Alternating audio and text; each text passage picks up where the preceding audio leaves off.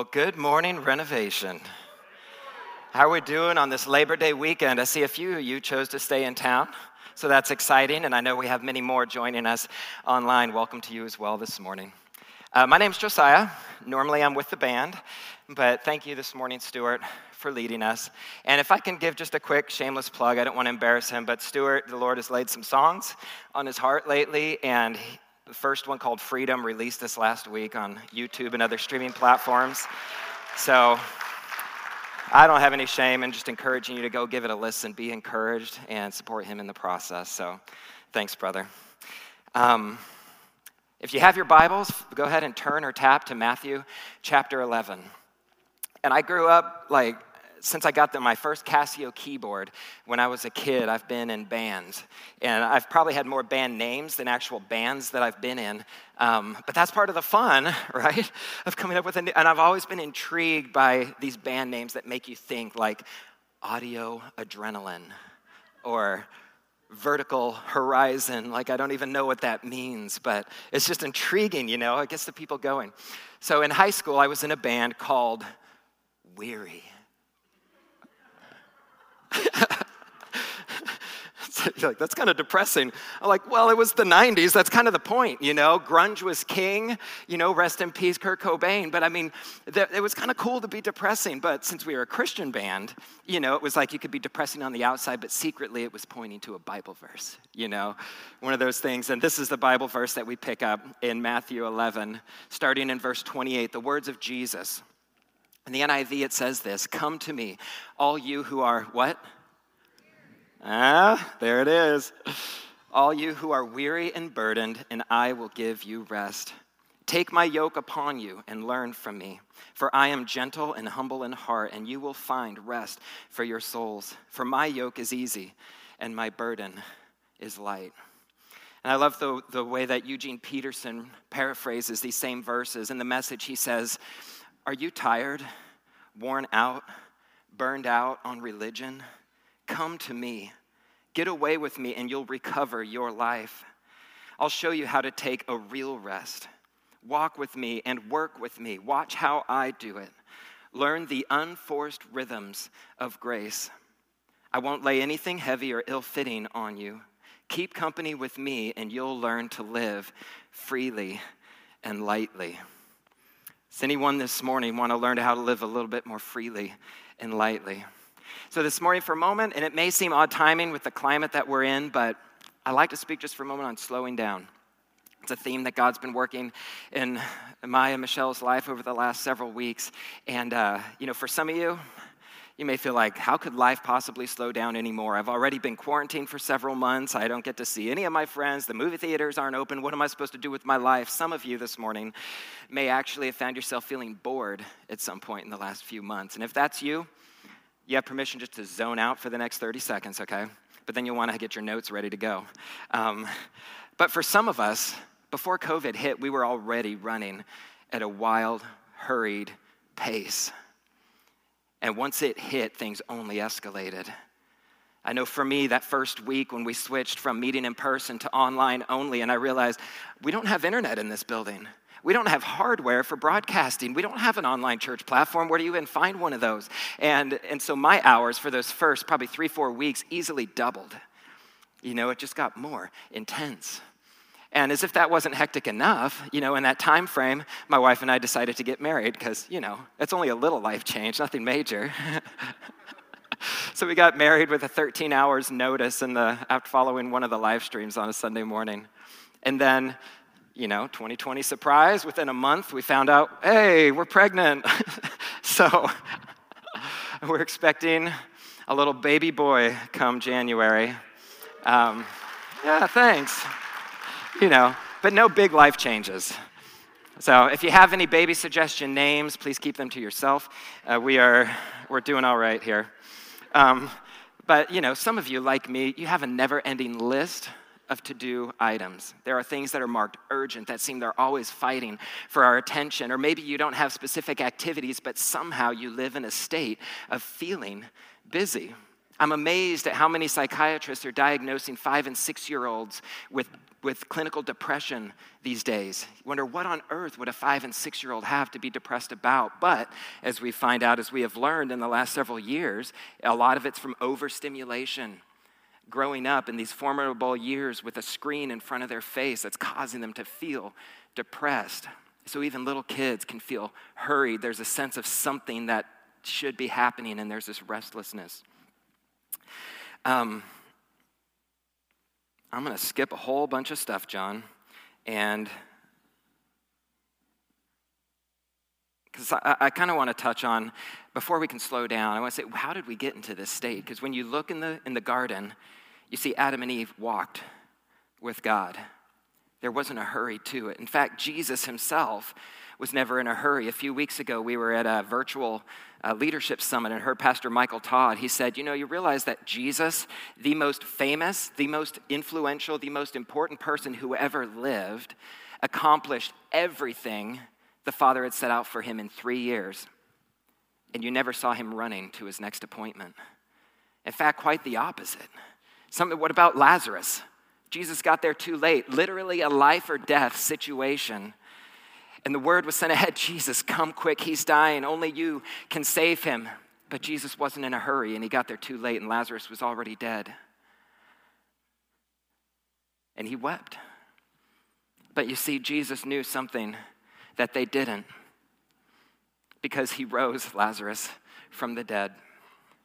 And I wonder for some of us this morning if we miss out on the miracles that Jesus may want to do in our obedience because we are too busy trying to take things into our own hands. John Mark Comer, in his book, The Ruthless Elimination, where's Jeff? the Ruthless Elimination of Hurry. Okay, yeah. In his book, he gives a brief, uh, what he calls like a history of hurry. How did we get here? And he starts with the sundial. I only saw one Old Testament reference to a sundial in my brief search. But I realized it wasn't until the New Testament that you begin to see hours in terms of 60 minute intervals uh, even mentioned. It was the sixth hour, it was the ninth hour. You don't see that for most of human history. And so the sundial, and, and by 200 BC, people were already like complaining about this new technology and how it was ruining society and it was ruining people's lives. And the, uh, the Roman playwright Plautus actually said this. Said, The gods confound the man who first found out how to distinguish hours. Confound him too, who in this place set up a sundial to cut and hack my day so wretchedly into small portions. so the next time you're running late, just remember that line the gods confound the man. You can quote a little Plautus. So the sundial. Then in the sixth century, St. Benedict, he instituted seven times of prayer per day at the monastery. And so they used the sundial and little bells to notify the monks when it was time for these different prayer times. And they began responding to these alarms at given times. And by the 12th century, these Benedictine monks actually had created their own mechanical dial, or what we might call a Casio, a clock these days. But most historians would point to the year 1370 as the year that changed forever for the West our perception of time. Because in 1370, in Cologne, Germany, which is a cool little town. I highly recommend visiting there sometime. They put in the first public clock tower. Now you got to think why this was a massive thing because before before this time frame, time was natural. There was a rhythm in nature to time, and you would go to bed with the moon and you would wake up with the sun. And in the summer, the days were longer and more busy, but in the winter, the days were shorter and more restful. But the clock brought with it artificial time.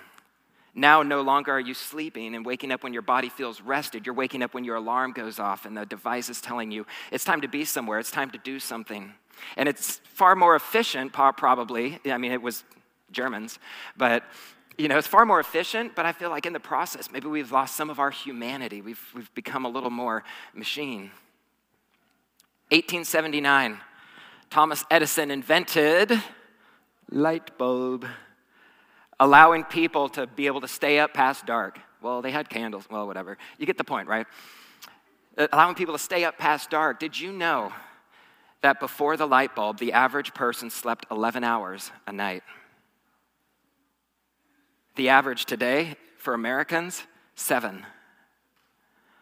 No wonder we're always exhausted. And if you consider, depending on how you interpret scripture, that there's probably around 24,000 years of human history between Adam and Eve and today, that means for more than 99.9% of all human history, people probably slept 11 hours a day.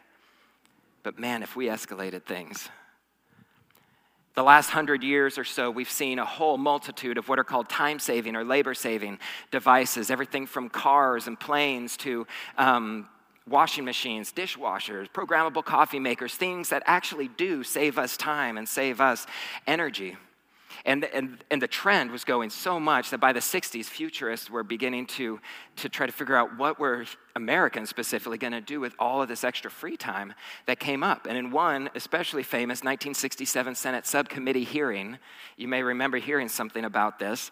Um, but they actually predicted that by the year 1985, the average American would work no more than 22 hours a week, no more than 27 weeks per year, and they would have so much free time on their hands, they would not know what to do with themselves. I think we've managed to fill it in, don't you? then fast forward to 2007, a year on par with 1440. Anybody know what happened in 1440? A guy named Gutenberg invented the printing press, changing forever the way that we communicate, right? Up to that point, communication was done either orally to one or to a small group of people, whoever could hear within the sound of your voice, or it was done through a handwritten copy of a letter or, or, or a book or something like that. But now, suddenly, with the printing press, one person's words could be immortalized forever and distributed around the globe. And people were afraid of this technology too, because it changed massive, mass communication forever. But I don't know if we hadn't had the printing press, we probably wouldn't have had the Reformation. The ability for, for anybody to have the Bible in their language in their hands, to read it for themselves. And so it brought great advantages. But 2007, what happened? Steve Jobs introduced the iPhone. 2007 was the year that Facebook suddenly opened up to anybody with an email address. 2007 was the year that a microblogging app called Twitter became its own independent platform. This was year one of the cloud, year one of the App Store. In fact, 2007 is the official start date of the digital age and again, signaling a massive shift in communication. It's a little dated now, but in his book, The Shallows What the Internet is Doing to Our Brains, Nicholas Carr writes, and I think these words still pertain to us today. He says, What the net seems to be doing, the net is the internet, in case y'all don't remember the 90s. Sandra Bullock? no? All right. The, what the net seems to be doing is chipping away at my capacity for, co- for concentration and contemplation. Whether I'm online or not, my mind now expects to take in information the way the net distributes it in a swiftly moving stream of particles. Once I was a scuba diver in the sea of words. Now I zip along the surface like a guy on a jet stream, a jet ski. And our attention span is dropping. In the year 2000, the average attention span in the US was 12 seconds. So it's not like we were working with a lot to begin with, right? By today, the average is eight seconds. Just for reference, a goldfish has a memory of about nine seconds. So we are losing to goldfish, friends. and here's the thing these devices, these services are designed to be addictive. If you know someone who plays Fortnite, you know this is the case. My sympathies with you, by the way, for those who are not able to download season four on your smartphone this last week. Um, maybe you're in the bored category earlier. but they're supposed to be addicted. How many remember when Netflix rolled out the automatically play the next episode link?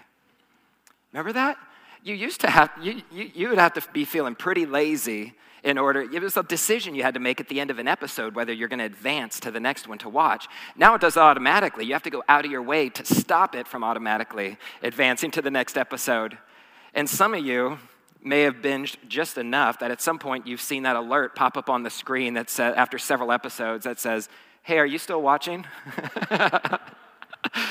you do a little walk of shame and you decide whether you're going to lean in and watch more or if you're going to get up and do something with your life. and so the internet has provided all these things, and the smartphone in 2007 put this in our front pocket. A recent study found that the average smartphone user touches his or her phone 2,617 times per day for an average of two and a half hours, spanning 26 sessions throughout the day. And for millennials, the numbers are nearly twice that. Another study found that just being in the same room as our phone, even if it's turned off, quote, will reduce someone's working memory and problem solving skills, end quote. Translation Our smartphones are making us dumb. but here's the thing when you look at it, like the printing press, like the sundial, your smartphone, these devices, these services, they're just, they're just tools to be used, and they have the potential to do incredible good, right? The problem for us, I think, becomes is when you become the tool in the hands of the device, in the hands of the service. So, as I mentioned, uh, I was married a few months ago. Well, I still am. My, my lovely wife is watching from Illinois. Hey, babe. um, but so married a few months ago. Up to that point, my entire life, the only person I really had to worry about or care for was myself. I'm the only one I had to provide for. But I will say something about becoming married and now becoming pregnant is I began to ask a few questions differently because I realized my life doesn't affect only me. I'm asking questions like what kind of husband do I want to be? What kind of dad do I want to be? What, how do I qualify? What are the, the needs of my family? How do I distinguish those from wants? And how do I provide for those needs in a way that keeps me present and involved in their lives? Because, like some of you, I, I, I, you know, when I grew up, I remember so many of my friends' dads, like, they provided well for their families. It, they provided the great vacations, the nice house, and so on and so forth, but so many of their dads were absent in their life, either physically or by the time they got home, they were so exhausted from work that they were absent emotionally and unavailable. And so Michelle and I were reading in the bathroom one night. So she was soaking in the tub, not hot, okay, we're only doing warm water because she's pregnant. We're being responsible. We leave the door open so it doesn't get too humid in there. But she was soaking in the bathtub, and I was sitting in a camping chair with my feet propped up on the toilet. And I know you're thinking, you guys are so romantic. And I was reading to her a book about the Sabbath. And uh, it opened up a cool conversation for us about what it might look like for us to try our own Sabbath experiment together. And I'll share just a, a little bit of that in a moment. Um, but real quick, for those who maybe aren't familiar with the word Sabbath, it, it comes from the Hebrew word Shabbat, and it literally just means to stop. And commonly we refer to it as a day, a week, a 24 hour period every week that we stop to remember, to observe, and we stop, on this day, we stop from working, we stop from wanting, we stop from worrying, we just stop. Where did the Sabbath come from? In the beginning, Genesis 1, God created the heavens and the earth, and after six days of creating the universe and the plants and the animals and, and humans, we pick up in Genesis 2, verse 2, this it says, By the seventh day, God had finished the work he had been doing. So on the seventh day, he rested from all his work. Then God blessed the seventh day. We're talking about why he blessed a day in a moment and made it holy because on it he rested from all the work of creating that he had done. My friends, God rested. And somehow we have excuses, don't we? Well, you see, Josiah, I'm just an extrovert and, and I like to stay busy and I like, but God rested. Well, but my job is really demanding and I love it. And maybe later when, but God rested. Like, well, yeah, but Josiah, I have young kids and you don't understand this yet, but boy, you sure will. And, and they just don't stop moving. I don't have time. Maybe later when. But God rested. And in so doing, He set up he built a rhythm into the DNA of creation. God worked for six, rested for one. This is the natural created order. This is not simply a biblical concept. This is not simply a theological concept. This is a universal truth for all of creation work and rest. And as uh, philosopher H.H. H. Farmer said, if you go against the grain of the universe, you get splinters. and it's interesting because I've been part of these conversations among Sabbath about Sabbath with Dr. Dan for pushing 15 years now, maybe. Um, and it's something that I have to constantly be reminded and challenged of because it's so easy to get wrapped up in all the things that are urgent that have to get done. And it's so easy to excuse, well, I can't really take a day this week, but maybe next week, or we'll see how things go. Did you realize that study after study have shown that there is zero correlation between hurry and productivity? In fact, some of my history buffs may remember during the French Revolution, the French actually tried to institute a 10 hour work week with the idea of increasing productivity. And what happened? Productivity tanked because that's not the way the universe works. In fact, scientists have actually found the number of hours per week that you can work with high levels of productivity before it starts tanking. You want to know what that number is? 50 hours or almost exactly six workdays. In fact, it, the study went even further. It said that they, they found between 55 and 70 hours a week of work, you actually have zero productivity gains. You're 15 hours further away from your family, but zero more productivity. Because that's not the way the universe works, and yet we try. So you wonder, well, then why don't more people take a Sabbath? You know, it's like we didn't know what we didn't know. Let me paint a picture. Dan Allender, in his book Sabbath, he says this, and I've only slightly edited it, being mindful there may be small children in the room. Um, but he says the Sabbath is an invitation to enter delight. The Sabbath, when experienced as God intended, is the best day of the week. It is the day we anticipate on Wednesday, Thursday, and Friday, and the day we remember on Sunday, Monday, and Tuesday. Sabbath is the holy time where we feast, play, dance, sing, pray, laugh, tell stories, read, paint, walk, and watch creation in its fullness. Few people are willing to enter the Sabbath and sanctify it to make it holy because a full day of delight and joy is more than most people can bear in a lifetime, let alone a week. What an incredible thought. Why is the Sabbath full of joy and delight when we observe it the way that God intended? I think, for one, because the Sabbath is blessed. We read that in Genesis 2 that God blessed the Sabbath. And so God blessed animals, He blessed humans, and then He blessed the Sabbath. Why? I think because, like animals and humans, the Sabbath has the same life giving capacity to procreate, to give more life into the world. I found a medical study that was done recently that was surveying to find out who the happiest people groups were in the US. And right up near the top was a group of Christians called Seventh day Adventists. And this is a group who are literally religious about the Sabbath, observing the Sabbath. And it's kind of a side product. These doctors were surprised to find that not only were they the happiest, but on average, they lived 10 years longer than other Americans. 10 years. If you do the math quickly, if you were to add up all of the potential missed Sabbaths over the course of a lifetime, it would add up to almost exactly 10 years.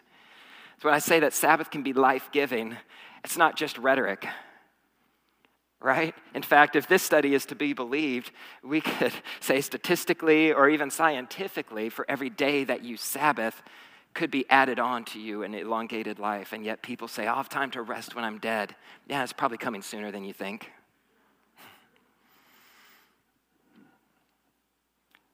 Sabbath is not optional.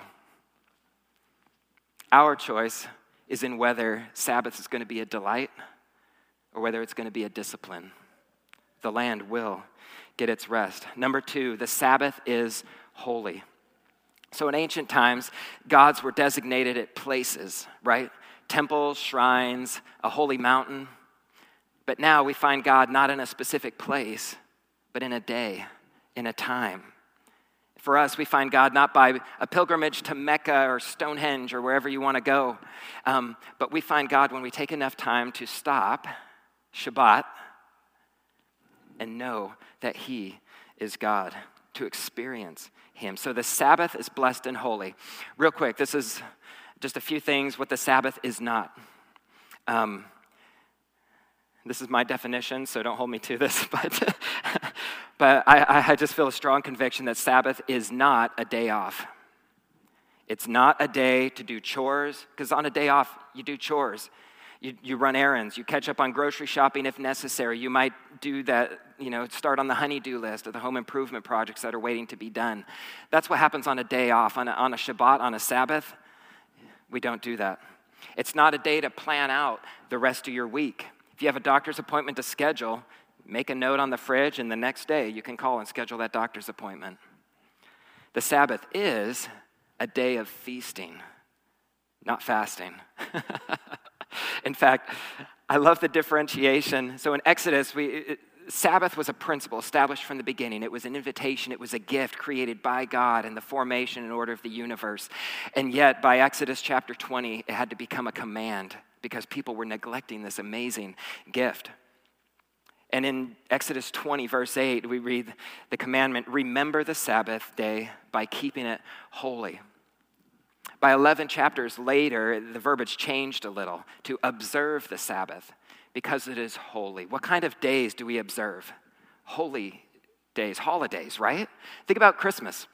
Think about Christmas as, as, a day that we observe. What do you do on Christmas?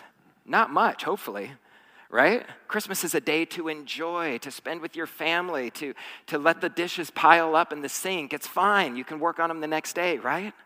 but we observe the day, meaning we have preparations that go into it beforehand so that we can take that full day off. And a Sabbath is the same concept. Imagine a gift of having a Christmas 24 hours every week.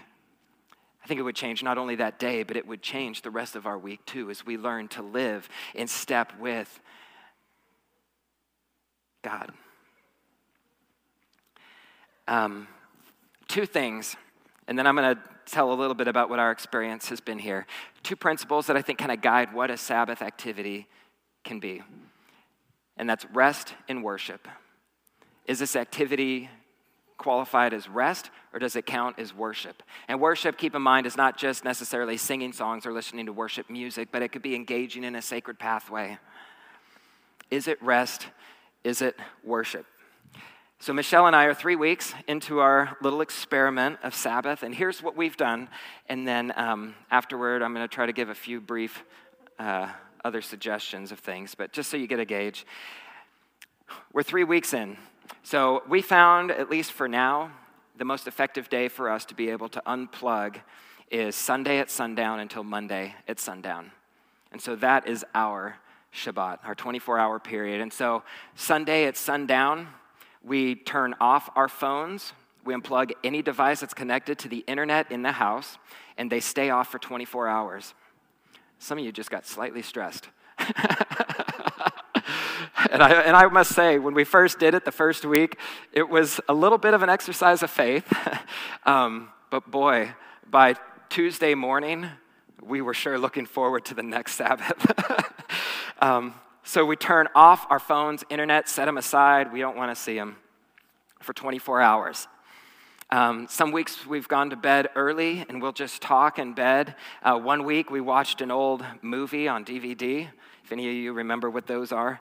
Um, and then in the morning, ooh, we like to sleep in the kind of sleep in where you don't just get up when you wake up the first time. You lay there for a while and see how long you can take before you might fall asleep again, you know? And then you stare at the ceiling for a while and then whatever it takes.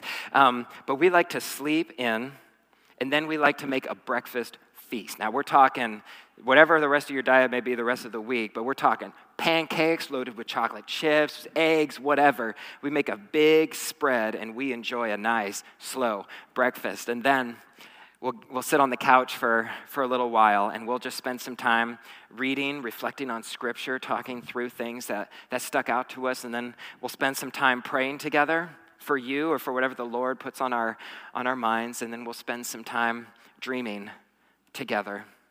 And then at whatever unhurried pace we feel like doing something else, we will. First week, we just spent a few hours floating in our little inflatable pool in the backyard. We didn't want to touch the bottom because it was nasty, um, but it's okay. It's like two feet deep, so you don't have to touch the ground other than to get in and out. Um, but we did that and just watched the trees, watched the birds and planes fly overhead. Um, a couple weeks ago, we thought, well, I've never tried painting anything, so why not take a stab at that? And uh, so we spent like five hours doing this one boring painting And it's not finished, and who knows, we may never finish it, but that's not really the point. The point was finding time, I almost to say time well wasted, but I would just say it's time well rested. And there's something just relaxing about brushstrokes and doing something together that didn't have to be finished. It wasn't a task, it was a privilege, it was a joy. Sometimes we'll read stories to each other, and fiction only, okay, because it's not about self improvement in that regard on Sabbath. It's not about you know, building my leadership capacity, which ironically you do when you rest. You build your leadership capacity to lead and to serve more so. Um, but it's not about getting your business improved on your day of rest. So we read fiction and we'll spend a few hours. We like to lay on the bed. I like to open the window so I can see the tree blowing the breeze outside because I'm a naturalist. Uh, so when she's reading, and then we'll flip and we'll take turns reading back and forth. We'll take extra naps because why not? We'll, uh, sometimes we'll play board games. We got this version of Monopoly that you can get usually three games done in about 20 minutes. It's really impressive. Um, so we'll do that. We'll listen to worship music, which we've had to figure out how to do without the internet since we're so used to Spotify. Um, I'll show you my cassette tape recorder thing uh, some other week, maybe. It's pretty fly. Um, and then we like to spend a long time preparing dinner. Sometimes I'll just sit in the kitchen with my guitar as we're waiting for stuff to, to sit or to bake or whatever the case is. But we just like to spend a long time, time that we wouldn't normally spend making dinner the rest of the week because the schedule doesn't permit. We like to spend a long time and then we'll sit around, just have a candlelight dinner, slowly eat, and then we go for a walk closer to sundown around the neighborhood. And then by the time we get home, it's sundown. And uh, we get our phones power them back on, and we slowly ease back into our digital lives. But we carry with us the Sabbath the rest of the week. It changes our, our perspective of the urgent, gives us something to look forward to. Now, I've said this, and I realize some of you may feel like you don't have the luxury of a 24 hour period of rest in your life right now. And I don't understand what it's like to be a single mom working three jobs just trying to pay the rent trying to put a roof over your kids' heads. I don't know that. But I do believe with all my heart that this invitation to rest is for all. Come to me, all you who are weary and burdened, and I will give you rest. So I asked earlier who here would like to learn a little bit more how to live freely and lightly. I have a few life hacks, um, tech tips. These are just simple, probably silly ways. Feel free to ignore anything I say here in the next moment, but just ways throughout the rest of the week how you can, you can slow down and in so doing accomplish more. Number one, keep your phone off until after your morning quiet time. This is so hard. If the stats read right, 75% of us sleep with our phones next to our bed. And 90% of us, checking our phone is the first thing we do when we wake up in the morning. And before you get out of bed, sometimes you've already scanned the news headlines or social media. And I wonder what if we didn't touch our phones until after we started the day with first things first, with our quiet time with God. It might set the platform for the whole day differently in the way that we see and engage the day. Number two, set times for email if you use email. Now, pretty much every self help writer, every efficiency expert has already said these next three things over and over again. Number one, do not have email on your phone. Number two, do not glance at it when you get a free moment in the elevator or in a boring meeting. Number three, do not answer random emails throughout the day. Rather, Set a time to do email and stick to it. I remember years ago um, when I started at uh, Crossroads, actually, I remember Ryan, who was my kind of supervisor, I guess, at the moment. Um, I got a cell phone and I mentioned something about, like, hey, you didn't reply to my text. And he reminded me gently, he says, you know, I got a cell phone for my convenience, not for yours to be able to get a hold of me whenever you want. and I think that as we learn to set times that other people's expectations of us will become removed over time. Number three, set times and limits on social media.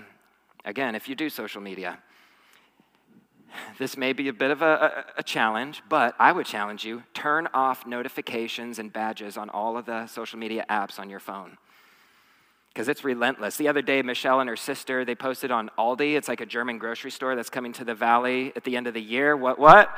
But they have what's called an aisle of shame, where they have random miscellaneous things for sale. And we found these maternity leggings there. And so I picked up a pair for her and her sister, and they took a picture and posted it on the, the Aldi Facebook page.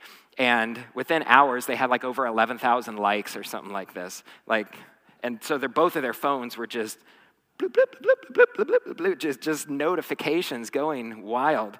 Um, and I think if we live, this again is back to like becoming a tool. When your device is telling you, hey, look at me, look at me, look at me. But if we if we set times rather than wait for the notifications, say, okay, at these times, I'm going to check my phone and see if I've missed anything during the day. What a way to rest in the present, right? Number four, this one's going to hurt too.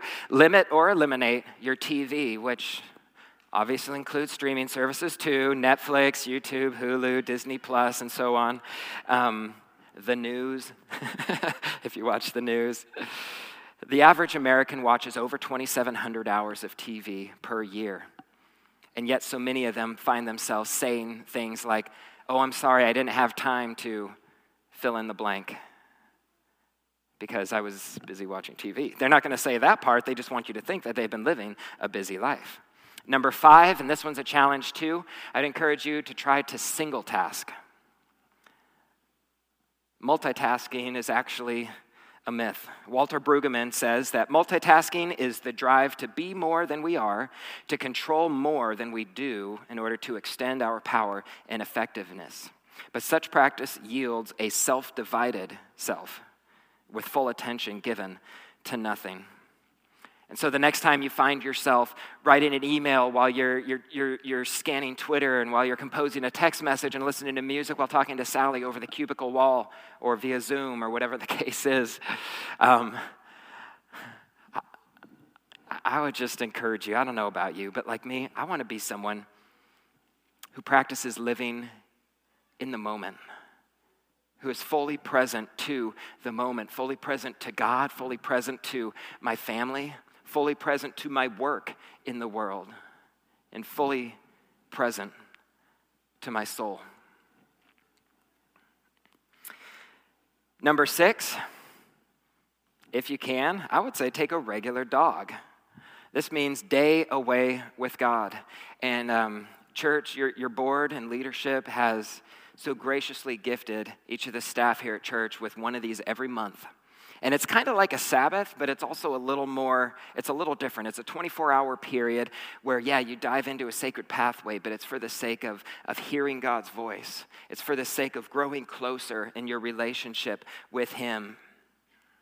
And I wish that every young mom could have one Saturday a month where they're able to leave the kids with the dad for an entire day and have one of these, and vice versa.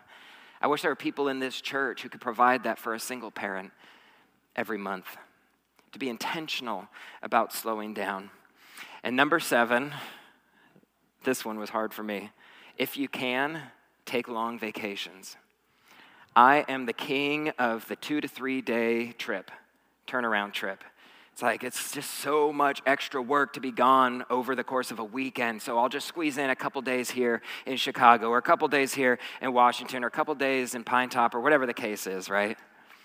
But a recent study in Finland at a university actually found that happiness levels don't peak until day eight of a vacation because it takes us that much time to kind of unwind and unplug from work.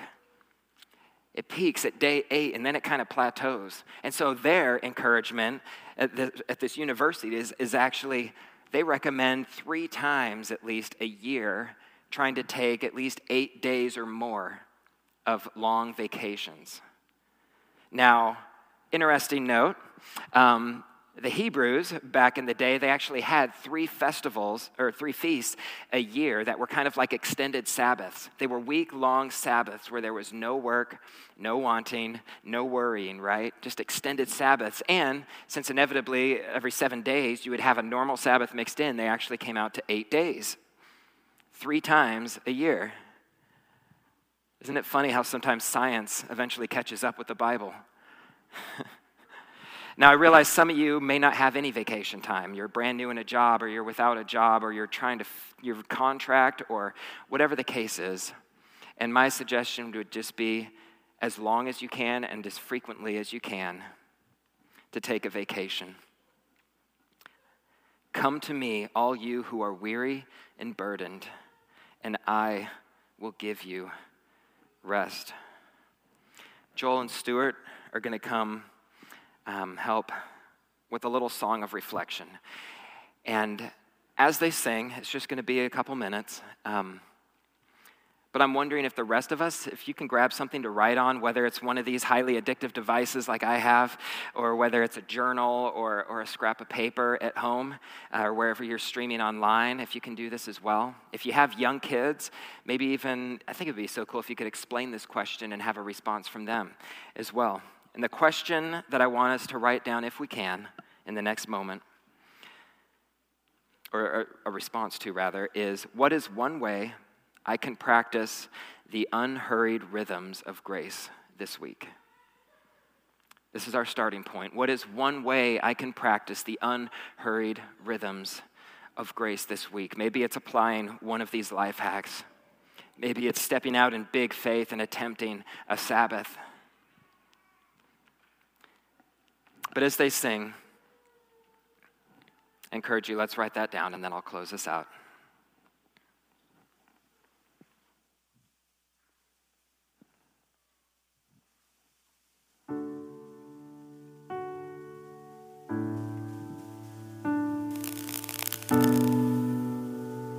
actually, as they're doing this.